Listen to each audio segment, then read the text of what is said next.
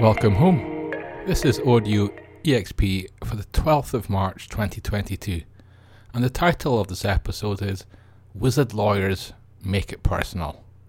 Wider Path Games is in the spotlight this month, as voted for by patrons, and even though we're not halfway through the month, the spotlight feature with Wider Path is live on the site. The timing has worked well. The indie publisher this month launched a Kickstarter for Sparksun. Sparksun is a 5e powered game and a setting where technology and biology are blurred. Here, your creator wants to destroy you. However, it's Starport that Wider Path might be best known for. Well, they think so, and that's a setting designed with young players in mind. Good luck to Wider Path for the Kickstarter. It's not a Kickstarter story up next, it's a lack of a Kickstarter. Just briefly, I wanted to touch on The Lost and The Jammed. This is a gonzo gunpowder game, fantasy with gunslingers. It's by Soul Muppet. They're the publishers behind Best Left Buried and Orbital Blues, two games that have done well. Nevertheless, I wouldn't call Soul Muppet a titan of publishing. They're an indie, and I'd argue you'd need to be reasonably close to the TTRPG scene to know the name. Despite what I think, The Lost and the Jam crowdfunded without crowdfunding. The indie publisher just said that if they could get a thousand bucks in pre orders, they'd make the game. And in very little time at all, they did just that. It's impressive. I didn't see the start though. I didn't see how the publisher handled the possibility of taking pre orders without then hitting the target. I wonder about the legal consequences of having money but no product, or starting with only the promise of money. And speaking of legal lessons, I learned a little bit more about the American trademark law from MCDM's Strongholds and Followers loss. It's not dramatic news, just that Matt Colville's company will not be able to trademark the name Strongholds and Followers. That was a huge Kickstarter success and a successful 5e book. The problem was that it was only a book, and you can't trademark a single work. You could if it was a series. The MCDM has talked about Strongholds and Followers being a book on their Kickstarter, in their store, and elsewhere. I can't offer legal advice, but now I wonder if you should make all your add ons and stretch goals in a Kickstarter part of a series, or you do previews, quick starts, and jump starts as a series just so you can have a series and with that the potential to trademark your name. Of course, the main legal story of the week, and the title of this podcast comes from Wizards of the Coast. The D&D publisher's lawyers have added more detail to their countersuit against TSR in the trademark battle there. They've named Justin LaNasa and the Dungeon Hobby Shop Museum. Doing so strips away the ability to hide behind the TSR 4 or 5, whatever it is, front. It gets those named legal entities involved. It also looks pretty slam dunk, with screen grabs showing us what we all knew all along that Wizards of the Coast had still been using the TSR logo. That's probably why Wizards lawyers are asking for a trial by jury. They want the courtroom encounters straightforward and untechnical, and they think they can win that way. Since we're on to D&D, let's look at all the ways they are going to remain dominant in the hobby market for now. There's Dragonlance, the popular fantasy series and the old D&D setting. It's not yet seen anything official for 5e, but that begins to change this week. Wizards of the Coast are officially playtesting the Heroes of Krynn in the Unearthed Arcana release. That means Dragonlance content is being tested, which often means Wizards are working on a related project. After all, they're not going to release a Dragonlance playtest just to wind us up.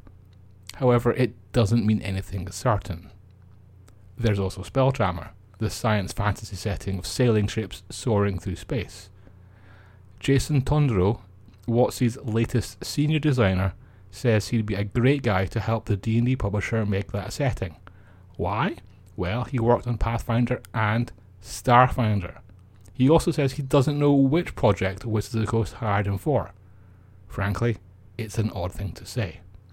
And then there's Dark Sun, the controversially edgy setting. That's definitely coming back, but in the form of old computer games, via a publisher with connections to GOG and via Steam. A host of Forgotten Realms, Dragonlance, Dark Sun, Ravenloft, and even Arcanum classic games are being remastered and re-released by SNEG.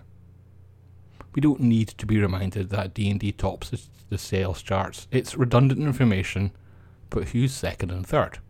ICV2's Q4 2021 data is out, and these are retailer surveys from North America. Here are the top five, and in reverse order. Fifth, Call of Cthulhu. Fourth, Fallout the RPG by Modiphius.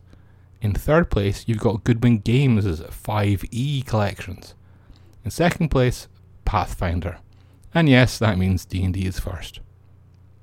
A system that we might hear more about, possibly get confused over, is Essence. This week, Britannia Games made their 20 year old Essence Core a free download at DriveThruRPG. It's a multi genre system. It's not the same Essence that Renegade uses for Power Rangers and others. That's Essence 20. You might remember that Renegade promised a follow up interview with Geek Native after I highlighted that with Essence, Hasbro had signed off an alternative to 5e. Renegade did not like me for that. They've also reneged on their promise of an interview. I've contacted them multiple times about following up on that deal and have been met with silence. It's a shame. Oh well, I can push on with coverage without their support. Some things you can do solo. Speaking of which, Modiphius is now taking pre orders on Geek Gamer's Solo Game Master Guide. The book covers different RPG systems and provides suggestions and tips on how to run a game for yourself.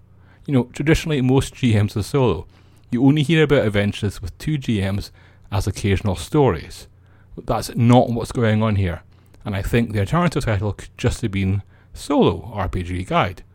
That said, sometimes publishers and writers do collaborate on shared universes.